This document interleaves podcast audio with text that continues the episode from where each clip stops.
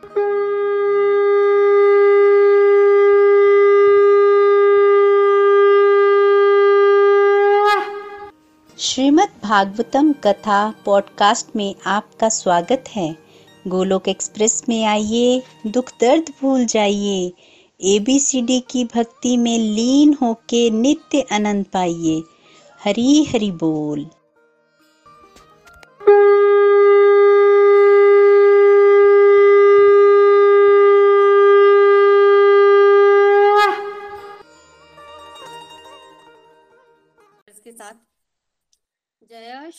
चैतन्य प्रभु नित्यानंद, श्री अद्वैत गदधर, श्री वासादि गौर भक्त वृंद Hare Krishna Hare Krishna Krishna Krishna, Hare Hare Hare Ram Hare Ram Ram Ram, Hare Hare.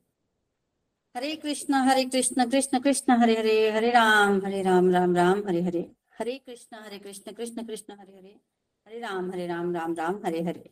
Busy through the body, free as a soul Hari Hari बोल, हरि हरि बोल। ओम नमो भगवते वासुदेवाय। श्रीमद् भागवतम महापुराण की जय। गौरताई की जय। श्री राधा श्याम सुंदर की जय। Transform the world by transforming yourself न शस्त्र पर, न शास्त्र पर, न धन पर और ना ही किसी युक्ति पर। मेरा तो जीवन आश्रित है प्रभु केवल और केवल आपकी कृपा, शक्ति पर। गोलोक एक्सप्रेस में आइए, दुख दर्द भूल जाइए एबीसीडी की भक्ति में लीन होकर नित्य आनंद पाइए। घर घर मंदिर, हर मन मंदिर, सनातन धर्म की जय हो।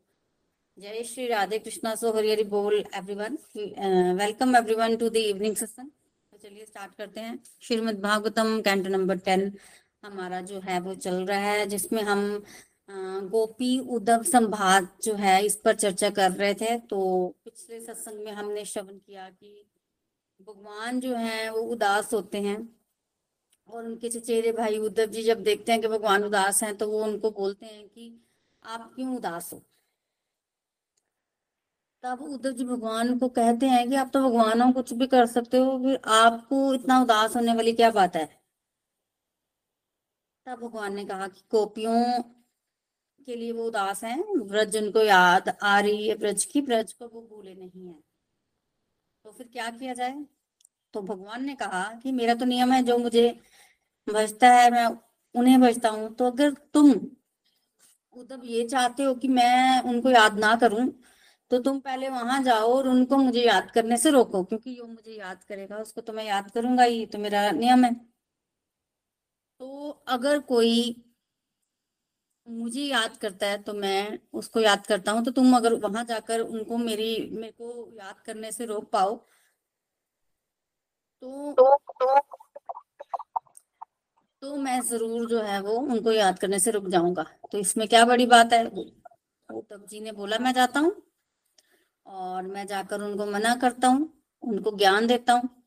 भगवान कहते हैं, ठीक है, तुम जाओ और मेरा जाके संदेश जो है वो दे आओ ब्रजवासियों को, ठीक है?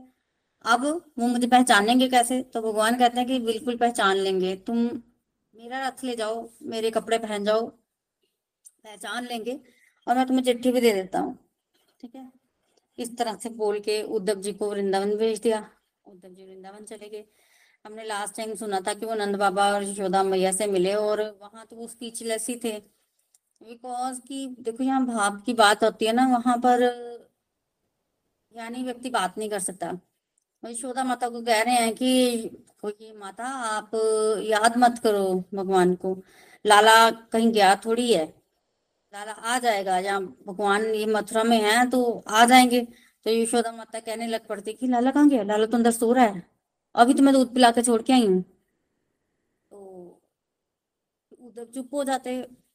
फिर थोड़ी देर बाद वो कुछ करने लग पड़ती। थोड़ी देर बाद कुछ करने लग पड़ती, कुछ कहने लग पड़ती। उद्धव जी उनको यही नहीं बता पाते कि वो यहाँ पर नहीं है, वो मथुरा में है, लाला। फिर वो खीर बनाने लग पड़ी यशोदा मैया तो उद्धव ने मना किया। तो नंद बाबा बोलते कि इसको बना लेने दे खीर। जब लाला घर पे था तो ये चूल्हे से कढ़ाई नहीं उतारती थी। कभी भगवान के लिए कुछ बन रहा है और ग्वाल वालों के लिए, कभी बंदरों के लिए कितना कुछ बनता था। जब से वो गया, इसने कढ़ाई नहीं चढ़ाई। तो अभी इसको बना लेने दे एटलीस्ट कुछ बनाएगी, ठीक है। तो फिर दूर से यशोदा माता को लगा, शाम को आए थे ना उद्धव की, ये उद्धव है। और जब भगवान आते थे ना वन से तो माता जो है, वहाँ भगवान के चरण धुलाती थी। क्योंकि भगवान चप्पल तो पहनते नहीं थे और उनके पैरों पे ना मिट्टी लग जाती थी तो वो मल मल के मल मल के चरण धुलाती थी, काना के और लाला के और ज़ोर से मलती थी ताकि वो थकान भी दूर हो जाए सारे दिन। तो उद्धव जी को देखा पीताम्बर भी भगवान का ही पहना था तो मैया को लगा कि बहुत धूली बेला थी, उस समय धूल भी बड़ी थी। तो मैया को लगा, लाला आ गया, लाला तू आगे गैया चरा के? तेरे लिए खीर बना रही हूँ। चल तू, तेरे पहले चरण धो देती हूँ। तो जब चरण धोने लगी, उद्धव जी ने मना किया, तब नंद बाबा आ गए। बोलते, धो लेने दे इसको, धो लेने दे, तेरे को लाला समझ रही है। तो इसी बहाने वो लाला की सेवा कर लेगी, उसको सुख मिल जाएगा, धो लेने दे। तो फिर उद्धव जी ने मना नहीं किया। किसी भी चीज़ को, नंद बाबा बोलते, मैं तो मना ही नहीं करता, कुछ भी करने दो इसको, जो करती है। तो इस तरह से यशोदा मैया के लिए बोल रहे हैं। तो फिर उद्धव जी के चरण धुलाए, यशोदा मैया ने मल मल के, मल मल के। इस तरह से मतलब ऐसे भाव थे ना उद्धव जी को तो यहाँ कुछ बोलने का तो मौका ही नहीं मिला। ठीक है, फिर उसके बाद, यहाँ कुछ बोलने का मौका नहीं मिला। फिर उसके बाद जो है वो गए। गोपियों से भी मिल लाता हूँ तो फिर गोपियों से मिलने गए। ठीक है अब जब गोपियों से मिलने गए ना तो गोपियाँ भी कहाँ पहले सुन रही थी कौन है, कौन ठीक है? फिर गोपियों से मिले थोड़ा बहुत गोपियों ने सुना नहीं, सुना। उद्धव जी को पता नहीं। फिर उद्धव जी को लगा कि राधा रानी से भी मिलाता हूँ अब, कि भगवान याद तो राधा रानी को ही कर रहे थे तो उद्धव जी ने पूछा, गोपियों से राधा रानी से मिलना है?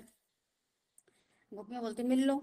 तो गोपियों ने राधा रानी के दर्शन करा दिए और उद्धव जी राधा रानी से मिलने जा रहे हैं और राधा रानी को पता चला, कोई भगवान का संदेशा लेके आया है।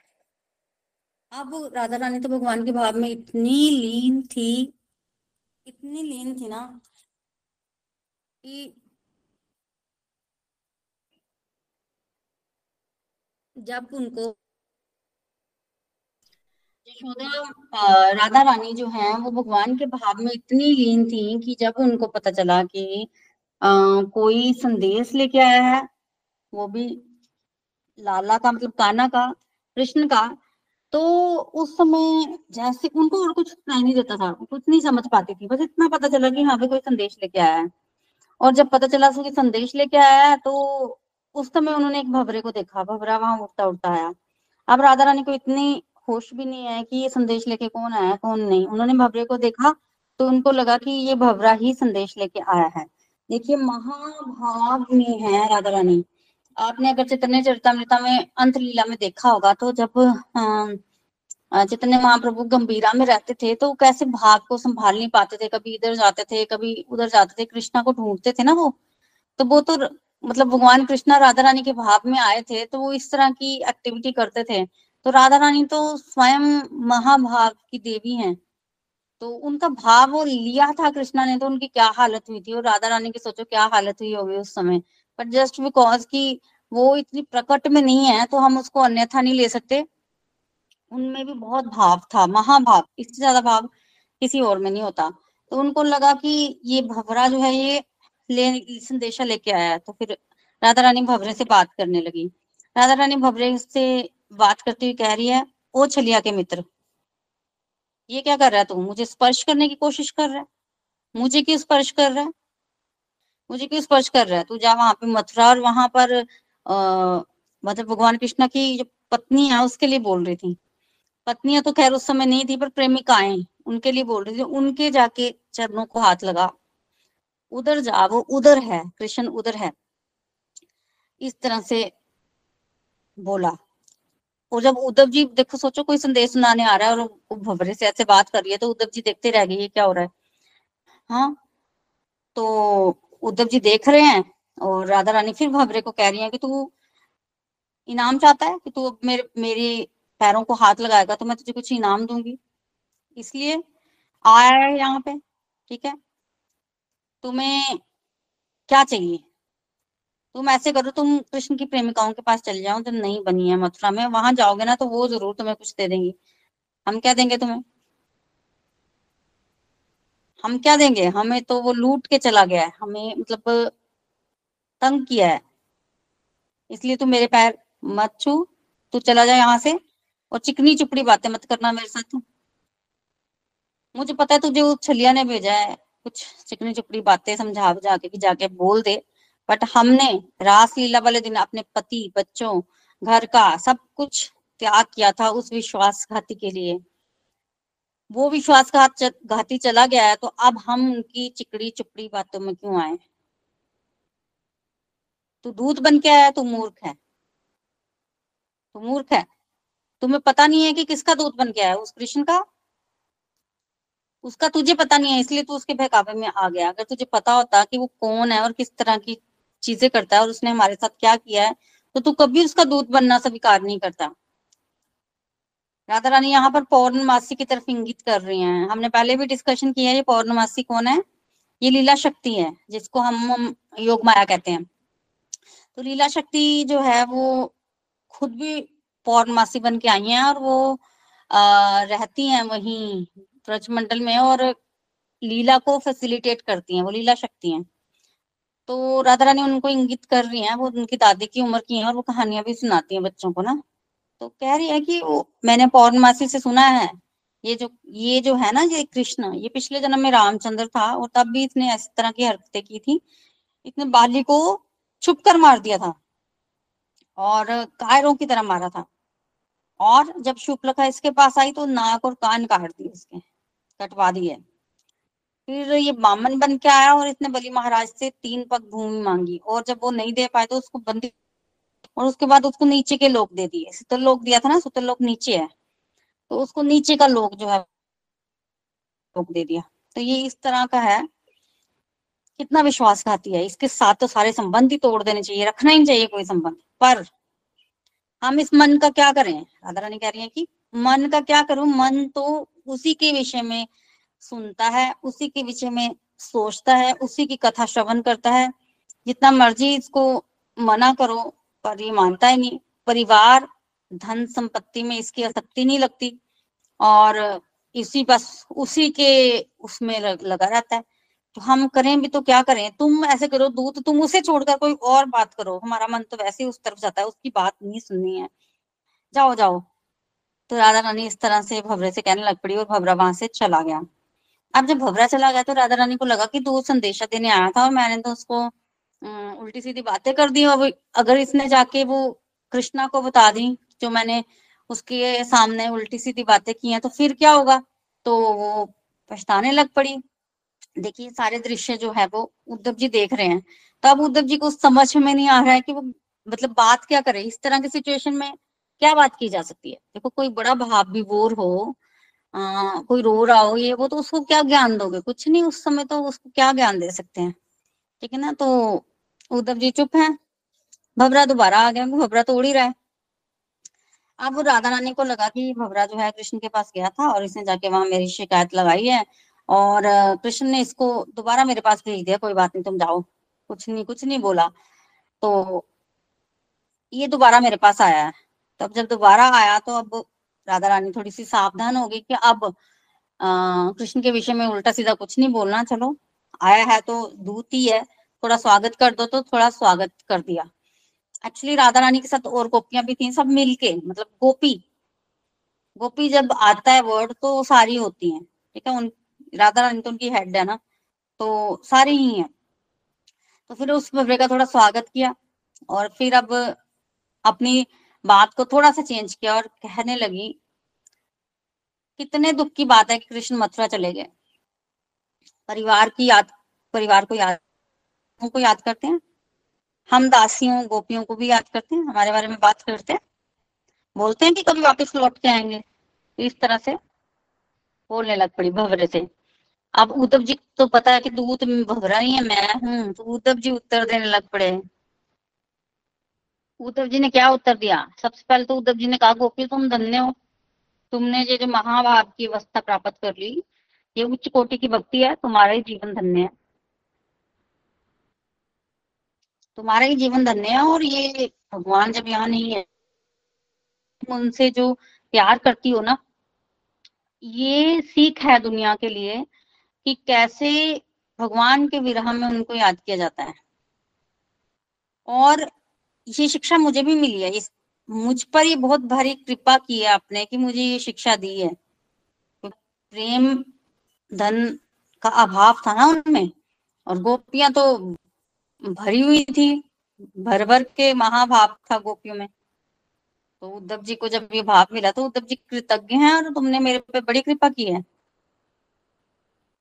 तो उद्धव जी बोल रहे हैं, अब तक तो उद्धव जी भी समझ चुके हैं। देखिए, उद्धव जी ज्ञानी तो थे ही। बिल्कुल, तभी तो उन्होंने भगवान ने गोपियों के पास भेजा है। पात्र भी हैं। पात्र नहीं होते तो भगवान उनको गोपियों के पास नहीं भेजते। तो पात्र भी हैं। अब उद्धव जी गोपियों से बात कर रहे हैं और फिर उद्धव जी तो फटाफट से सोच लिया उद्धव जी ने कि गोपिया, मेरी मेरी बातें क्यों सुनेंगी? वो तो कृष्ण के बारे में सुनना पसंद करेंगी। उसी के लिए तो मैं आया हूँ और वो भी वही सुनना चाहती हैं, इसलिए ये ये जो फालतू की चीज़ें हैं, इसको मुझे नहीं बोलना चाहिए। फिर उद्धव जी ने बोलना शुरू किया कि कृष्ण ने संदेश भेजा है और जब वो संदेश लिख रहे थे तो वो भी महाभारत की अवस्था में थे तुम्हारी तरह। तब मुझे समझ नहीं आ रहा था, पर अब मुझे समझ आ रहा है कि वो महाभाव की अवस्था में क्यों थे, क्योंकि तुम ऐसी अवस्था में हो। तो उन्होंने पत्र लिखा है पत्र मैं तुम्हें दे देता। पर जिस अवस्था में उन्होंने पत्र लिखा है पत्र ठीक से लिखा नहीं गया। आंसुओं से भीग गया है, शब्द ऊपर नीचे हो गए हैं, लिखावट स्पष्ट नहीं है। तो मैं तुम्हें पढ़ के ही सुना देता हूँ। और वैसे भी ये जो पत्र है, ये बड़े गूढ़ शब्दों में लिखा है। इतने गूढ़ शब्दों में समझ पाना सबके बस की बात नहीं होती। और गोपियाँ तो पढ़ी लिखी नहीं थी। उनको पत्थर से क्या? उनको तो बस ये था कि श्याम सुंदर से हाथों से छुआ हुआ ये कागज़ है। लिखा क्या है उसका?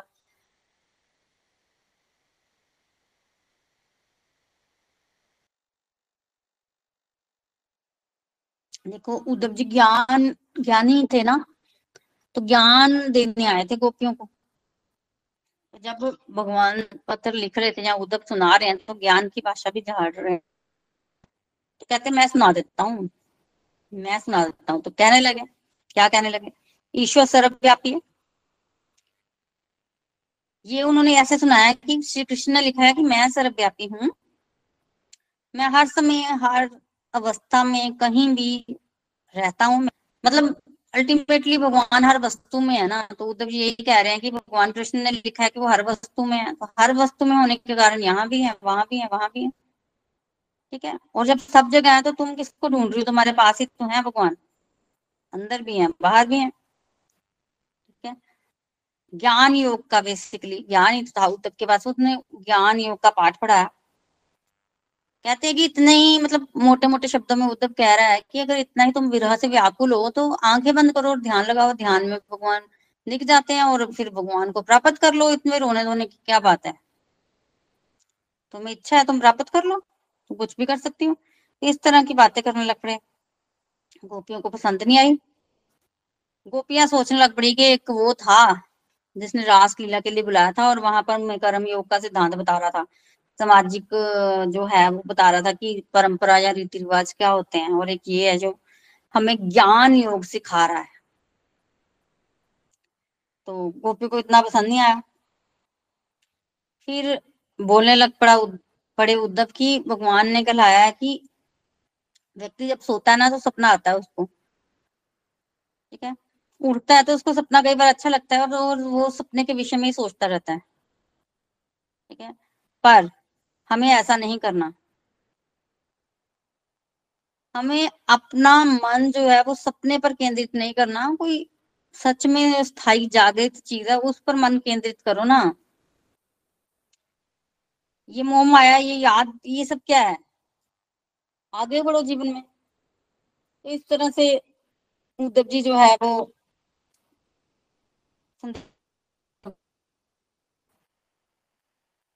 उद्धव जी ने ये भी कहा कि भगवान विराह में व्याकुल हैं पर अगर तुम उनको याद करना छोड़ दो तो वो भी थोड़ा मुक्त हो जाएँ। तुम्हारे जो आ, तुम्हारी, तुम्हें याद करने से मुक्त हो जाए, उनका वियोग जो है थोड़ा कम हो जाए, तुम क्यों उन्हें और अधिक वियोग देना चाहते हो वगैरह वगैरह तो भगवान ने संदेश भेजा, आएँगे तुमसे मिलने? आएँगे। तो पहली बात तो गोपियों को कुछ खास इतनी पसंद नहीं लगी, पर जब उद्धव जी ने ये बोला कि भगवान ने कहा कि तुम इतनी विरहा से, इतनी मतलब उत्कंठ भावना से उनको याद कर रही हो तो उन्होंने कहा कि वो शीघ्र ही हाँ शीघ्र ही हमारा तुम्हारा मिलन होगा। ये बात जब सुनी ना गोपी तो गोपियाँ बड़ी खुश हो गई। बड़ी खुश होंगी अब गोपियाँ कहने लगी अच्छा है कंस मर गया। कंस के मित्र भी मर गए। अब भगवान वहाँ रह रहे हैं, अपने परिवार के साथ। अच्छा है, वहाँ रहकर उनको सुख दे, ठीक है? पहले तो उन पर सिर्फ़ हमारे अधिकार था, अब अब उनका भी है तो उनको सुख देने दो उनको। बाद में मतलब अब आशा हो गई ना कि हमारे पास आएँगे तो गोपियाँ यही सोच रही कि अभी उनको सुख देने दो, फिर जब हमारे पास आएँगे तो हमारे ही होंगे फिर। तो इस तरह से गोपियाँ जो है वो याद करने लगी। उद्धव जी को कहा और कहा रास लीला वो दिन भी रास लीला करते थे। अब काफ़ी समय हो गया है। क्या कभी लौट के आएँगे भी? कब आएँगे? हम पता कितनी व्याकुल हैं। हमारे जीवन में आग लगा के चला गया, वगैरह वगैरह। तो इस तरह से बोलने लग पड़ी। अभी तो उद्धव जी देख रहे हैं कि अभी तो संदेश सुना है अभी तो सब ठीक था, ये क्या हुआ? एक गोपी बोली, फिर कि वास्तव में हमें उसके लौटने की आशा ही छोड़ देनी चाहिए। पिंगला सच कहती है कि आशा लगानी नहीं चाहिए, आशा, इच्छाएँ ही दुखों का कारण है। पिंगला की बात कर रही है गोपियाँ। पिंगला एक वैश्य है और अवधूत ने उसको गुरु बनाया था। क्योंकि वो रोज तैयार होकर ना इंतज़ार करती रहती थी। और हर एक पुरुष को ऐसे देखती थी कि ये उसका ग्राहक है। पर एक दिन आधी रात तक उसको कोई नहीं मिला तो वो ये सोचती है कि मैं शाम से दुखी हूँ यहाँ खड़ी हूँ ना मैंने कुछ खाया है ना कुछ। इसके इंतज़ार में और अभी भी मुझे उम्मीद है कोई आएगा और आ कोई नहीं रहा है। तो फिर उसने सोचा कि ये जो हम इच्छाएँ मैं हर आ, मतलब व्यक्ति से जो है वो इच्छा लगा के बैठती हूँ आशा होती है कि ये मेरे पास आएगा। तो यही दुखों का कारण है। तो मुझे इच्छा का त्याग कर देना चाहिए तो। पिंगला ने इच्छाओं का त्याग किया था। आज गोपियाँ उनका नाम ले रही हैं। मतलब गोपियाँ कोई मामूली नहीं है। आप सोचिए, गोपियों को सारे वेदों का ज्ञान था। वो अपनी बातों में ऐसी बात कर जाती थी कि नॉर्मल व्यक्ति को उस चीज़ का आइडिया भी नहीं लगता है। तो पिंगला की बात कर रही थी और कह रही थी कि हमें उसको अब मिलने की आशा, आने की, लौटने की आशा छोड़ देनी चाहिए। फिर एक गोपी बोली छोड़ना क्या है? हमारा दिल ही नहीं मानता। ये जो हमारा मन है ये तो हर समय उसके लौटने की राह दिखता रहता है। कैसे उसको हम बुला सकते हैं? ये बार बार बार बार उसके बिताए उसके साथ बिताए हुए पलों को याद करता है रासलीला को याद करता है। वृंदावन में हम जिस ओर दिख, दिखती हैं देखती हैं हमें वही दिखाई देता है। हमें उसकी ये लीला दिखाई देती है वो लीला दिखाई देती है। हम कैसे बुलाएँ उसको? ये बुलाने नहीं देता। तो बार बार गोपियाँ मन पे डाल देती हैं। अब देखो वास्तव में तो कृष्ण गोपियों से दूर हुए ही नहीं। वो तो गए हैं कि चलो विरहा में कैसे याद किया जाता है हमें सिखाने के लिए। और ये चीज़ें उद्धव देख रहे हैं।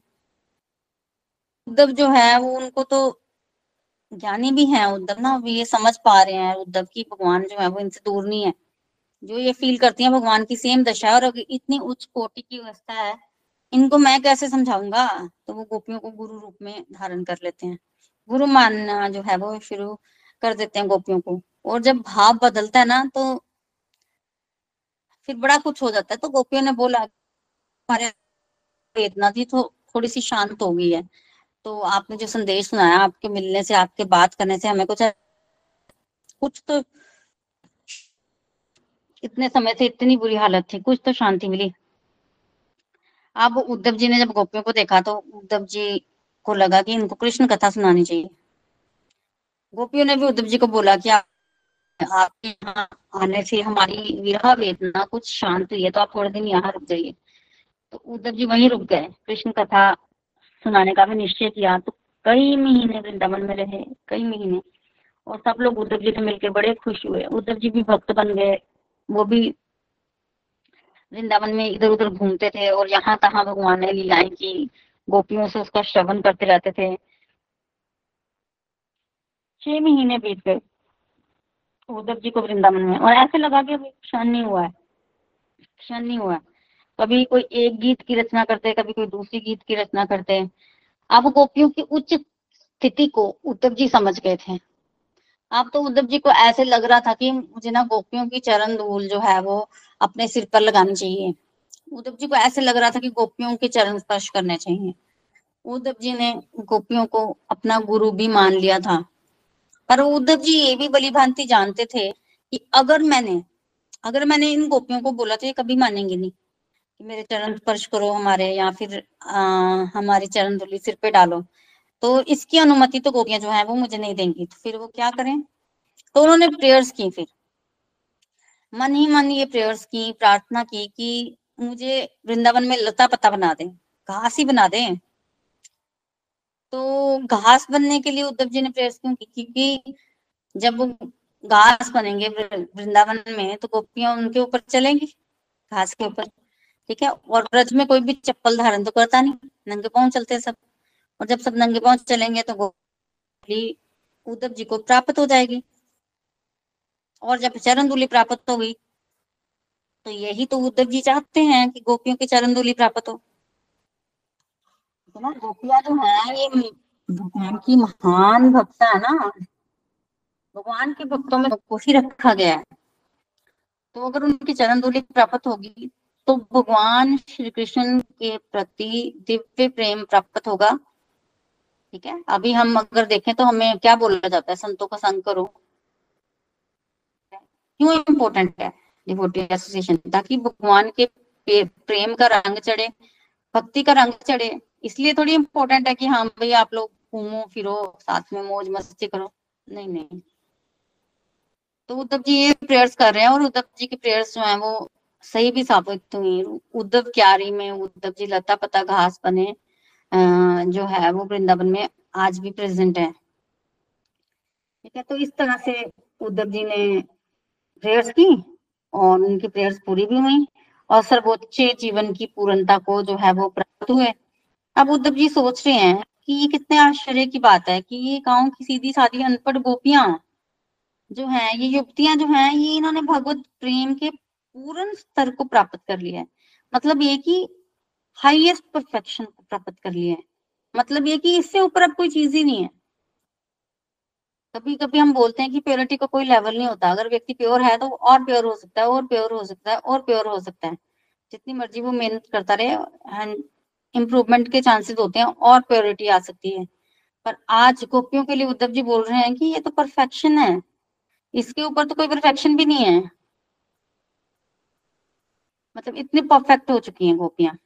और उद्धव जी कह रहे हैं कि जब रासलीला हुई तो भगवान ने इनको अपनी बाहों में लिया। तो भगवान की डेटीज को भी हम टच करने से डरते हैं या फिर मंदिरों में हम दूर से दर्शन करने को मिलता है सिर्फ़, वो भी पर्दा लगा दिया जाता है। तो या लिंगन किया, या लिया तो उसका मतलब है कि क्योंकि शरीर आध्यात्मिक हो चुका है। ठीक है? तो मटेरियल वर्ल्ड में रहते हुए आध्यात्मिक शरीर प्योर प्योर हो चुका है ना? टोटली प्योर है। शारीरिक रूप से, मानसिक रूप से हर तरह से प्योरिटी है बहुत। आज वही सोच रहे हैं उद्धव जी की मतलब हाईएस्ट परफेक्शन होता है उस स्तर को उन्होंने पा लिया, इससे ऊपर तो कुछ भी नहीं है। और फिर ये सुख तो लक्ष्मी जी को भी नहीं मिला, लक्ष्मी जी की बात की।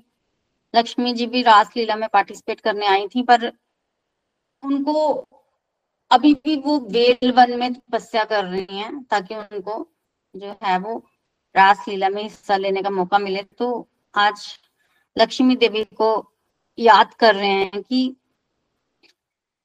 जो पृथ्वी की स्त्री है, उनको ऐसा सौभाग्य नहीं मिला। ये जो सौभाग्य गोपियों को मिला है, ये बाकियों को नहीं मिला, किसी को भी नहीं मिला। देव कन्याओं को भी ऐसा सौभाग्य जो है, वो नहीं प्राप्त होता। गोपियों को जो मिला, और गोपियों का त्याग भी बहुत है। गोपियों ने अपने पति, बच्चों, घर घरों का त्याग कर दिया। गोपियों ने सामाजिक मर्यादा का त्याग कर दिया, क्योंकि भगवान ने जब आदि रात को बुलाया था तो ये सब कुछ छोड़कर गोपियाँ गई थी ना। ठीक है? तो सारा कुछ तोड़, छोड़कर जो है वो गोपियाँ गई थी गोपियाँ धन्य है, और मैं लता पता बनू, और गोपियाँ अपने पाँव मेरे पे रखे, और मुझे अपने पाओ के नीचे रोंद दें। ये कह रहे हैं। चरण दूली तो मिलेगी साथ में मतलब बिल्कुल रोंद दे, अच्छी तरह से मैं पीस चाहूँ तो अपने आप को अब जो है वो विनम्रता से प्रेजेंट कर रहे हैं उद्धव जी। देखिए, भक्ति महारानी का गहना होता है दीनता।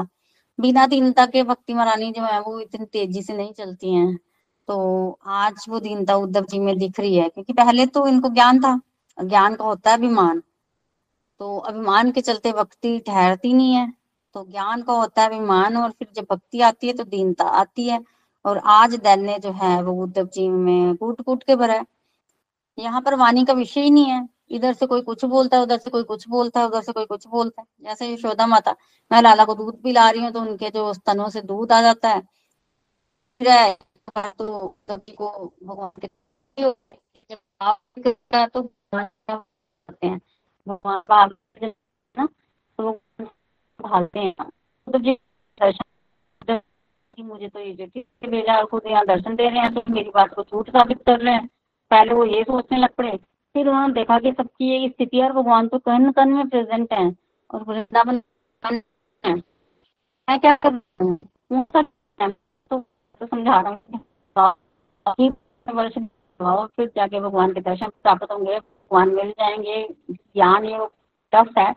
यहाँ तो ये भगवान को डांट लगा रही है भगवान के साथ खेल रहा है कोई कोई पुत्र मान रहा है कोई तो खाए डंडे से मार कोई रहा है। तो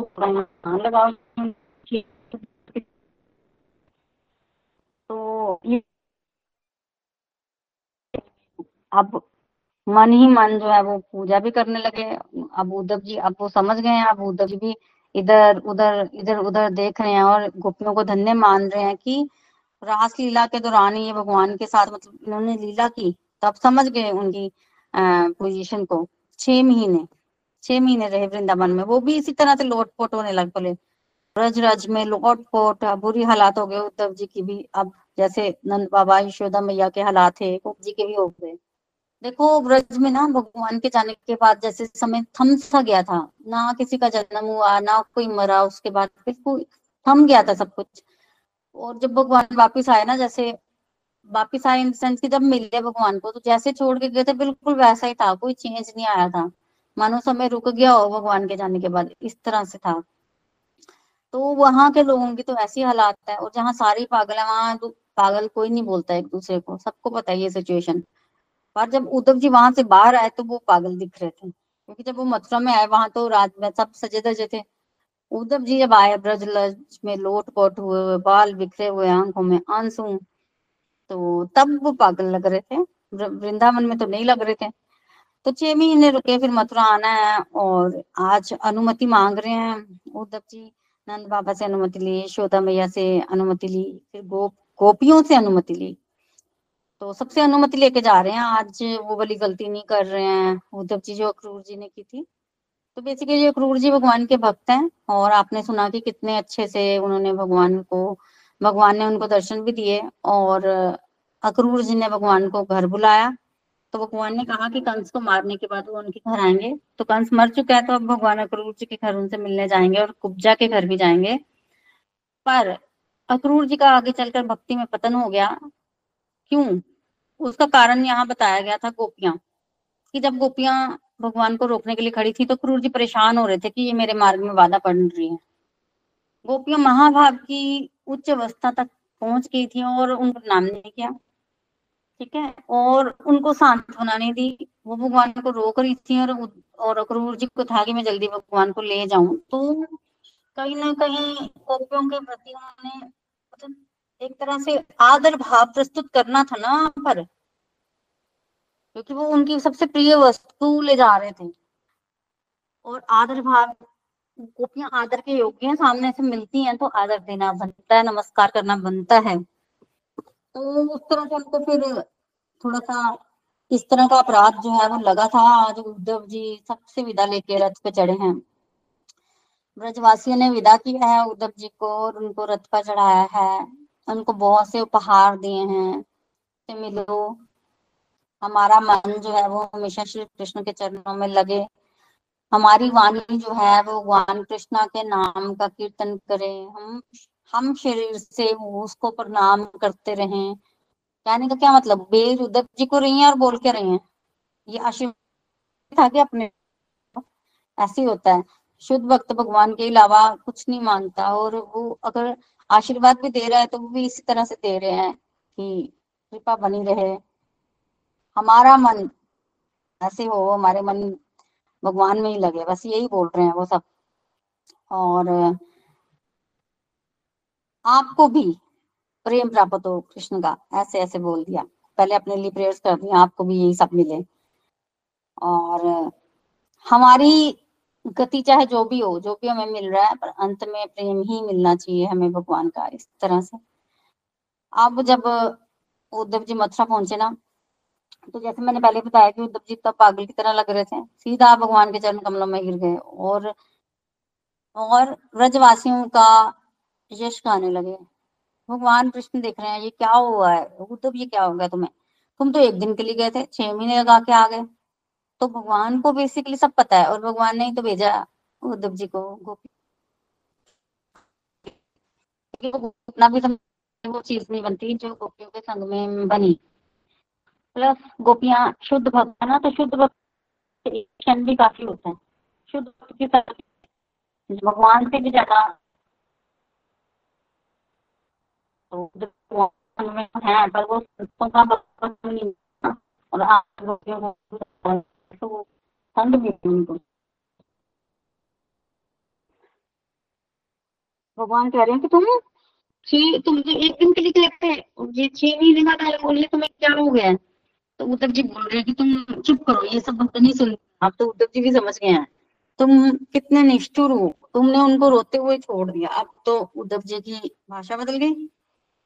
अब भाषा बदल गई तो भगवान ने समझाया कि भाई ऐसा नहीं है।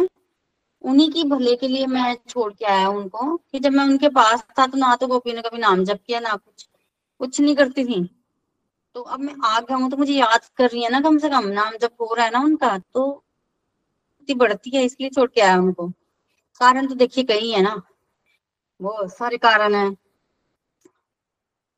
और ऐसा भी नहीं है कि मथुरा वृंदावन बहुत दूर है। पर ना भगवान वृंदावन गए, ना ना गोपियाँ जो है वो मथुरा आए कभी। तो ये तो लीला होती है ना, सिखाने के लिए। बट उद्धव जी पर कोई तर्क नहीं चलता, ये लीला है बेसिकली तो उद्धव जी ने कहा कि नहीं। अब तो भगवान कहते हैं कि तुम्हें भेजा था कि उनको शांत करो, तुम तो यहाँ आके मुझे बुलाना देने लग पड़े। तो अल्टीमेटली उद्धव जी तो इस बात को समझते थे, थोड़ी बहुत बात हुई। भगवान ने उद्धव जी को प्रेम दान देना था, करवाना था। वो हो गया। अब उद्धव जी का उद्धार हुआ। उद्धव जी भगवान के बड़े अच्छे भक्त थे। बचपन से ही भगवान की पूजा करते थे। उनकी मूर्ति की को तैयार करना, वो सारी सेवाएँ कर पाते थे। और जब माता उनको भोजन के लिए बुलाती थी तो वो नहीं जाते थे। उनको इतना आनंद आ रहा होता था भगवान की सेवा में कि भगवान की सेवा करते रहते थे और वो जाते नहीं थे। तो उद्धव जी जल्दी ही संभल गए और जो भगवान करवाना चाहते थे, भगवान ने गोपियों के माध्यम से करवा दिया। बेसिकली भगवान और गोपियों में भी कोई फ़र्क नहीं है। तो ऐसा तो नहीं है कि भगवान चाहते थे और गोपियों को पता नहीं था या राधा रानी को पता नहीं था कि भगवान क्या चाहते हैं। तो ऐसा नहीं था। तो राधा रानी ने जो भ्रमर के साथ बात की, उसको भ्रमर गीत बोलते हैं। आज हमने सुंदर भ्रमर गीत का श्रवण किया। और उद्धव जी मथुरा जब गए तो फिर वो जो गिफ्ट लेके गए हैं ना गोपियों से, वो उन्होंने वसुदेव को दिए, भगवान बलराम को दिए उग्र सेन को भी दिए और कहा कि ये ब्रजवासियों ने आपके लिए भेजे हैं। तो इस तरह से वो जो है वो बांट दिया उन्होंने और भगवान कृष्ण ने उद्धव जी को वहीं महलों में रखा और वो ब्रज में क्या किया तुमने? रोज रोज सुनते थे। ब्रज तुम जरा वृंदावन का वृत्तांत सुनाओ। तुम्हारी ब्रज यात्रा कैसी रही? तुमने ये कैसे किया? वो कैसे किया? हम्म, इस तरह से। तो उद्धव जी रोज ही सुनाते थे। देखो छह महीने तक उद्धव रहे ना तो छह महीने में तो बड़ा कुछ हो गया। तो उद्धव जी को बस सुनाने को बड़ा कुछ था। और जब आप बात करते हो तो बातों में से बातें, में से बातों, में से बातें निकलती हैं तो फिर और आनंद आता है। तो रोज भगवान सुनते थे तो एक दिन उद्धव जी ने कहा कि, गोपियों ने कहा है कि आपके यहाँ आने से हमारी विरहा वेदना को थोड़ी शांति मिली है। और जब उद्धव जी ने इस तरह से कहा ना तो तो खुश हुए।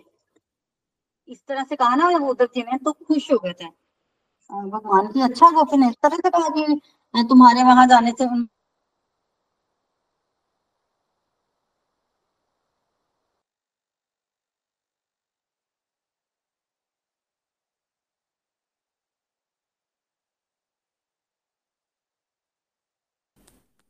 हरी हरी बोल। तो गोपियों की विरह वेदना कुछ शांत हुई।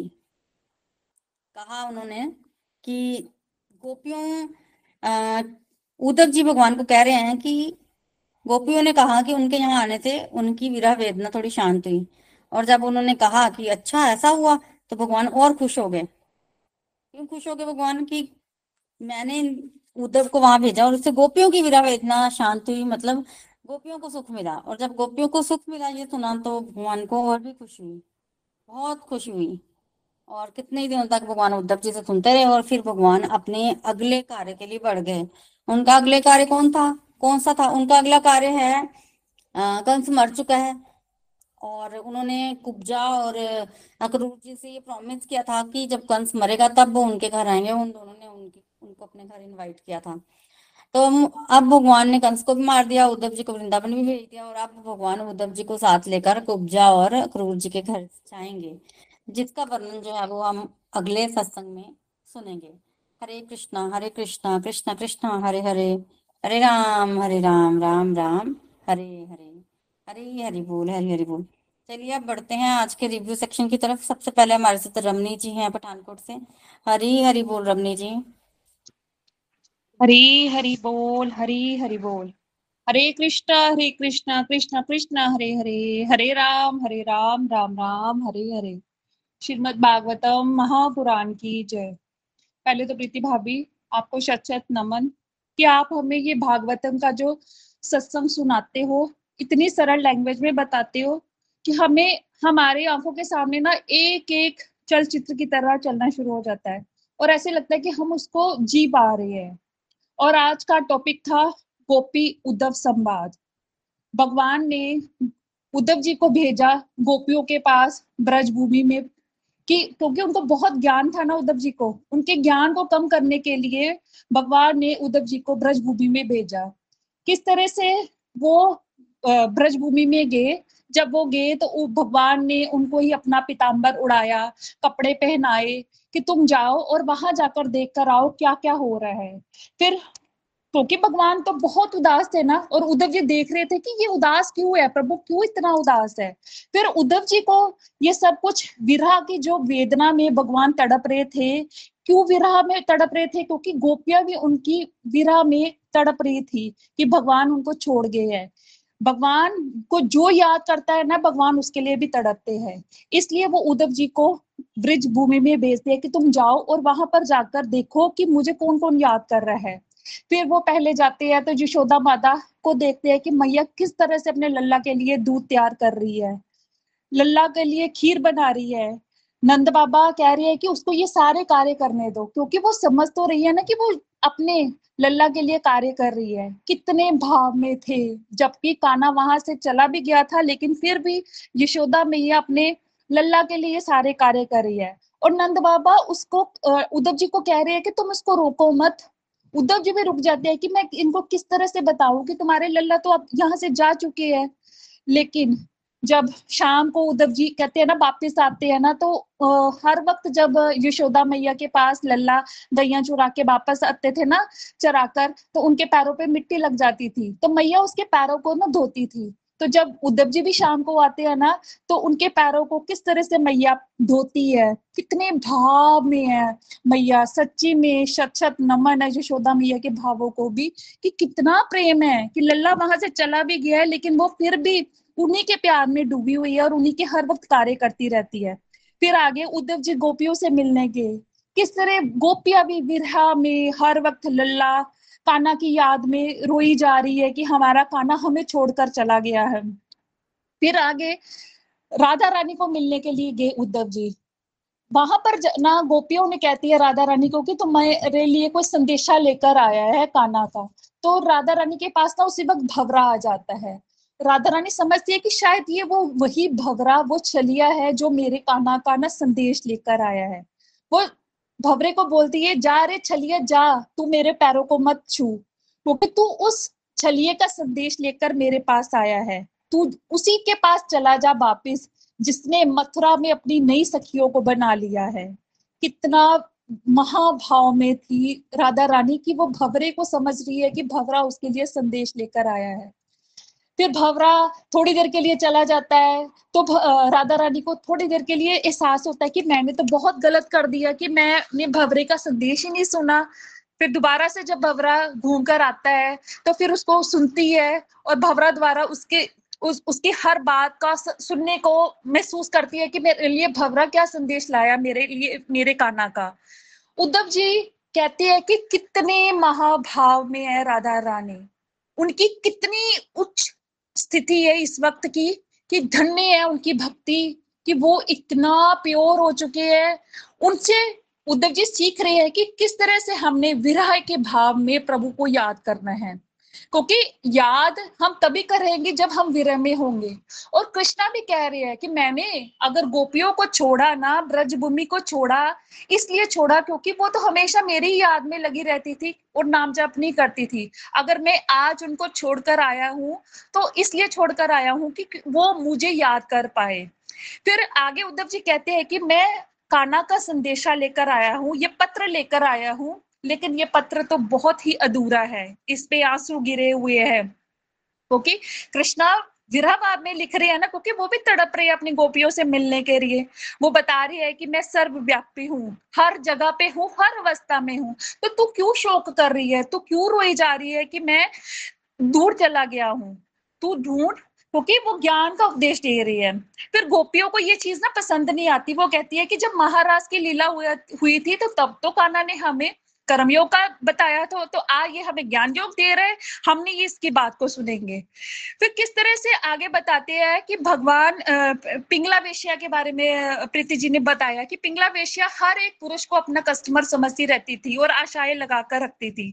इससे हमें यही समझ है कि हमने हर एक से आशाएँ नहीं लगाकर रखनी है। जब हर एक से आशाएँ लगाकर रखेंगे ना तो हमें, जब आशाएँ पूरी नहीं होंगी तो हमें दुख होगा। फिर उद्धव जी गोपियों को अपना गुरु मान लेती है। और गुरु मानकर वो कहती है कि मैं इनके चरणों को छूना चाहता हूँ, इनकी रज को, चरण रज को अपने सिर पर डालना चाहता हूँ। लेकिन फिर वो प्रेयर करते हैं कि काश मैं भी कोई लता बन जाऊँ, कोई पता बन जाऊँ। और वहाँ पर जब ये गोपियाँ नंगे पाँव चलेंगी तो उनकी रज रज जो होगी मेरे सर के ऊपर लगेगी।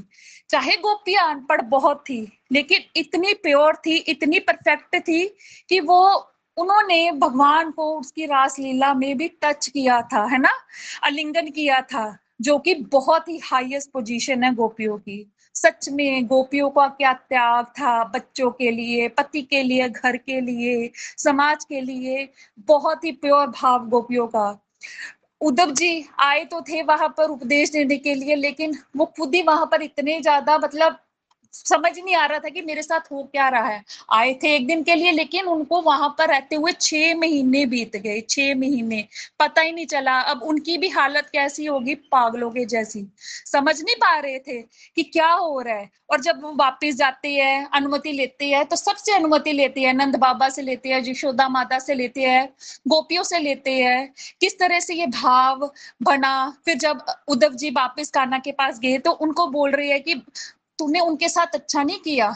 तू उनको छोड़कर आ गया है ना गोपियों को। तो फिर भगवान कह रही हो कि मैंने गोपियों को छोड़ा उनकी भलाई के लिए, क्योंकि अगर मैं वहाँ पर हर वक्त रहूँगा ना तो गोपियाँ तो सिर्फ़ मुझसे प्रेम करती रहेंगी, वो भगवान का नाम जब तो कर ही नहीं पाएगी, इसलिए मैंने उनको छोड़ा। सच में इतना इतना आनंद में सत्संग था ना, और ऐसे लग रहा था जैसे सब कुछ चलचित्र की बांति चल रहा है। फिर ये भी बताया प्रीति भाभी ने कि जब राधा रानी का वो भवरे के साथ संवाद हो रहा था, वो भमर गीत गीत कहा जाता है मुझे तो सच्ची में कुछ भी नहीं पता था भागवतम के बारे में। ये तो बहुत शुक्रिया गोलक एक्सप्रेस प्लेटफॉर्म का, हमारे मेंटर्स का, कि जिन्होंने ये प्लेटफॉर्म बनाया। और हमें इतना कुछ हमारे शास्त्रों के बारे में, हमारे भगवान की लीलाओं के बारे में श्रवण करने का इतना आनंद आ रहा है। Thank you very much Preeti भाभी। हरी, हरि बोल, हरी, हरि बोल। हरी, हरि बोल रमनी जी, हरी, हरि बोल। बहुत सुंदर आपने भाव प्रकट किए हैं, बहुत ही डीप लेवल पे। थैंक यू फॉर शेयरिंग और ऐसे ही आप सत्संग श्रवण करते रहें और हम अपनी लर्निंग्स जो है वो हमारे साथ शेयर करते रहे। हरी हरी बोल हरी हरी बोल। देखिए हरी हरी बोल हरी हरी बोल। जी हिना जी। Thank you Ramani ji. हरी बोल। हिना जी आप कुछ कहना चाहते हैं? मैं कहना चाहती हूँ मैं आपके साथ छोटा सा एक भजन गाऊं आपके सत्संग में। हाँ जी बिल्कुल बिल्कुल। आप बाद में भजन गा लीजिएगा ठीक है? अभी एक एक रिव्यू हम और ले लेते हैं ठीक है? इसके बाद आप वज़न गा लीजिएगा चलिए, अभी हम चलते हैं शिप्रा जी के पास। हरी हरी बोल शिप्रा जी। हरी, हरि बोल, हरी, हरि बोल, हरे हरे कृष्ण हरे कृष्ण कृष्ण कृष्ण, हरे हरे हरे राम हरे राम राम राम, हरे हरे। ओम नमो भगवते वासुदेवाय। भग, श्रीमद भगवत महापुराण की जय। सबसे पहले तो मैं प्रीति जी व्यासपीठ पर बैठे हुए आपको सत सत नमन करती हूँ। क्योंकि आप जो ये सत्संग करवाते हैं, ये जो हमें दिव्य ज्ञान जो है वो प्रोवाइड कर रहे हैं, बहुत ही आनंद में और आपके श्रीमुख से सुनना, इतनी डिटेल में बताना, वो ही हमें एक चरम सीमा तक, जैसे अभी रमनी जी भी बोल रहे थे कि ऐसे लगता है मानो चलचित्र ही हमारे सामने हो। तो बिल्कुल वैसा ही भाव और आज तो उद्धव और गोपियों का संवाद था जो कि बहुत बहुत ही प्रिय और एक बिरहा वेदना को जो प्रकट करता है। और एक ज्ञान मार्ग को कैसे भक्ति मार्ग और प्रेमी बनाता है ज्ञान मार्गी को, ये हमें दर्शाता है। जैसे कि अभी आपने हमें इस सत्संग में बताया कि उद्धव जी को थोड़ा अभिमान हो गया था कि वो जो है, वो गोपियाँ ऐसे रोती रहती हैं और भगवान का नाम नहीं लेती, इसलिए भगवान ने उन्हें, भगवान ने ही उन्हें इस दिव्य ज्ञान से जो है, वो ऊपर उठाने के लिए भक्त की भक्ति की चरम सीमा क्या होती है, उसे समझाने के लिए ही जो है वृंदावन गोपियों के पास और नंद बाबा यशोदा मैया जी के पास भेजा था। और जैसे उन्होंने पीला पीताम्बर पहना, जैसे यशोदा मैया की भाव कि उन बेशक कृष्णा वहाँ पर नहीं थे, फिर भी उन्हें लगता था कि मेरा लल्ला मेरे पास ही है, वो जैसे पहले सेवा करते थे, पहले उनके अभाव में लगे रहते थे वैसे ही वो उनके लिए वैसे ही भोजन बनाना वैसे ही उनके आ, शाम को जैसे वो धूली बेला में वापिस आते थे गऊ को चराकर तो उसका इंतज़ार करते थे उनकी चरण धुलाकर सेवा करते थे। तो वो यही मतलब दिन रात उन्हीं के प्यार में खोए रहना ये बहुत बड़ी एक माँ की बिरहा वेदना है माँ का प्यार है जो यहाँ पे दर्शाया गया है। गोपियों की जो वेदना है उन्होंने, क्योंकि इसमें ये भी जब गोपियों का संवाद हुआ, जब उन्होंने उद्धव जी उनको ज्ञान देने गए थे, तब जो उन्हें स्वयं राधा रानी को ये पता नहीं चला कि उद्धव जी संदेश लेकर आए हैं या कोई भ्रमरा जो है वो संदेश वो उनसे वार्तालाप करते हैं, उसको निष्ठुर बोलते हैं कि ये निष्ठुर है, बिल्कुल काना की तरह ही है, जो ये भी छोड़कर चला जाएगा और फिर वो उसको बातें बातें करते हैं और फिर बाद में ये ऐसे घबरा भी जाते हैं कि हमने तो पता नहीं क्या कुछ बोल दिया और ये भगवान कृष्णा से मतलब हमारी बात करेगा, बुराई करेगा, फिर वो अपने भाव बदलते हैं और जब वो एक पत्र जिसमें, क्योंकि इसमें बेशक ये बताया गया है कि गोपियाँ जो हैं वो मतलब अनपढ़ थी, लेकिन वो वेदों की ज्ञाता थी, उन्हें पूर्ण ज्ञान था, भगवान ने उन्हें ज्ञान करवा दिया था। वो भक्ति की चरम सीमा को क्रॉस कर चुकी थी। इसमें हमने ये भी जाना कि स्वयं लक्ष्मी माता जो है, वो भी रासलीला को जो है वो नहीं रासलीला में भगवान जी के साथ रास नहीं कर पाई थी, लेकिन ये गोपियाँ जो थी वो भगवान की इतनी प्रिय थी कि उन्होंने साक्षात भगवान के साथ रासलीला रचाई, उनके हाथों में, उनके चरण, कमल, उनके सभी, उनके हर मतलब उनकी सेवा की हर प्रकार से। जो कि एक आ, किसी के लिए भी बहुत पाना उस चीज़ को बहुत मुश्किल है। इवन बहुत बहुत ज्ञानी और ऋषि मुनि देवतागण भी जिस चीज़ को तरसते स्वयं माता लक्ष्मी जी इस चीज़ को तरसी हैं जिसे गोपियों ने बड़े ही साधारणतया उन्हें जो है वो प्राप्त कर लिया था। और उसको जो है उद्धव जी को कितना गोपियों ने अपने मार्मिक जो है विरह वर्णन से उनका हृदय पिघल गया कि कैसे गोपियों का भाव वो खुद फिर बिल्कुल महसूस, शर्म महसूस कर रहे थे कि वो गोपियों के सामने तो वो कुछ भी नहीं है। और जैसे ही वो उसमें जैसे अभी पिंगला जी वैश्य का संदेश दिए कि हमें हर किसी से शिक्षा लेनी चाहिए, किसी से आशा नहीं रखनी है। भगवान ने यहाँ पे ये भी संदेश दिया है, जब वो वापिस जाते हैं और कहा एक दिन के लिए आए होते हैं और वो विराह भाव में इस तरीके से डूब जाते हैं, भक्ति में इतनी चरम सीमा तक डूब जाते हैं और वो चाहते हैं कि वो इस ब्रज भूमि के एक लता पता बन जाए, चाहे वो चरण दूली बन जाए और इवन वो इतने तक सोचते हैं कि गोपियाँ अपने चरणों के नीचे उन्हें रोंद डालें। तो ये इतने डूब गए होते हैं कि गोपियों के आगे सच में उन्होंने ये समझ लिया होता है कि उनके आगे उनके ज्ञान जो है वो शून्य है और जब वो जाते हैं, वो अपने जो भी उन्हें जो, गिफ्ट वगैरह मिलते हैं, उसको लेके जाते हैं और भगवान से कहते हैं कि तू बहुत छलिया है, तू उनको परेशान कर रहा है, या जैसे भी है। फिर भगवान ने उद्धव जी के माध्यम से हम लोगों को ही ज्ञान दिया है कि हमें बेशक कर्म योग करना है, कर्म के बारे में जानना है, पर हमें साथ में भक्ति को भी ऐड करना है। तो भगवान का जो भी निर्णय होता है, मेरी लर्निंग यही बनती है कि भगवान जो कुछ भी करते हैं, वो अपने भक्तों की, अपने बच्चों की भलाई के लिए ही करते हैं अगर वहाँ पर वो गोपियों को या राधा रानी को या पूरे ब्रजवासियों को छोड़ के आए, यशोदा मैया को तो उनके कल्याण के लिए ही छोड़ के आए हैं भगवान की हर जो कार्य है, हर जो परिस्थिति है, उसमें कुछ ना कुछ ज़रूर. सभी का भला छिपा होता है और उसमें गोपियों का भी भला था, सभी का भला था और हम संसारी लोगों का भी इसमें भला है कि हमें प्रेम करना है भगवान से और कुछ नहीं मांगना है। भगवान से शुद्ध भक्ति मांगनी है और भगवान से शुद्ध प्रेम करना है। कोई छलावट नहीं करना, कोई छल कपट नहीं करना, सीधे हरि चरणों में अपने ध्यान को लगाना है। और बस उन्हीं की भक्ति में डूबे रहना है। जितना भी भगवान जी हमें शिक्षाएँ दे रहे हैं, लीलाएँ कर, करके, वो बहुत, उनका बहुत बहुत धन्यवाद। और आपका तो बहुत बहुत धन्यवाद कि आप इतने सरल वे से हम लोगों को समझा रहे हैं। और सही बात है, ये भ्रमर गीत, गोपी गीत, उसके बारे में मुझे भी इतना नॉलेज नहीं है। पर जब आप इसे गुनगुनाते हो, जब आप ये समझाते हो डीपली तो बिल्कुल ऐसे लगता है कि हम साथ साथ में झूम रहे हैं गा रहे हैं तो आपको व्यासपीठ को बहुत बहुत सत सत नमन सत सत नमन। हरी हरी बोल हरी हरी बोल। Thank you so much so much Hari Hari बोल शिप्रा जी बहुत सुंदर है आपके भाव जी और बड़ा आनंद आया आपको सुनकर और गोपियाँ तो महाभाव की देखिए महाभाव की बोल सकते हैं कि साक्षात देवियाँ हैं।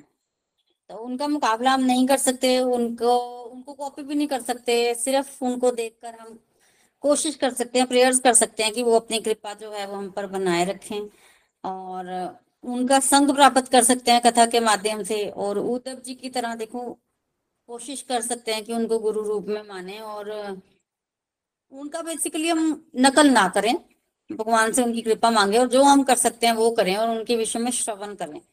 नकल रिकमेंडेड नहीं है नकल नहीं कर सकते हैं। भाव अपना अपना होता है सबका। तो बाकी आपने शिप्रा जी बहुत अच्छा अच्छी अपनी लर्निंग जो है शेयर की हैं। थैंक यू फॉर शेयरिंग ऐसे ही चलते रहे। हरी बोल हरी बोल। कर दिया। नाम जब ले काना का नाम जब ले। तेरे जग आएँगी। नाम जब ले काना का नाम जब ले। बा तेरे जग जाएँगे। इस बेटे पर भरोसा मत करना। बहू उसे ले जाएगी। इस माया पर भरोसा मत करना, माया तेरी रह जाएगी। इस काया पर भरोसा मत करना, काया तेरी जल जाएगी। हरी हरी बोल। हरी हरी बोल। Thank you very much Hina बहुत बढ़िया बहुत बढ़िया आपने सुनाया हमें। थैंक यू बेटा। हरी बोल हरी बोल। निधि वर्मा जी हैं हमारे साथ? चलिए, निधि वर्मा जी नहीं है। चलिए तो आज सत्संग को हम यहीं कंक्लूड करते हैं। प्रेयर्स के साथ।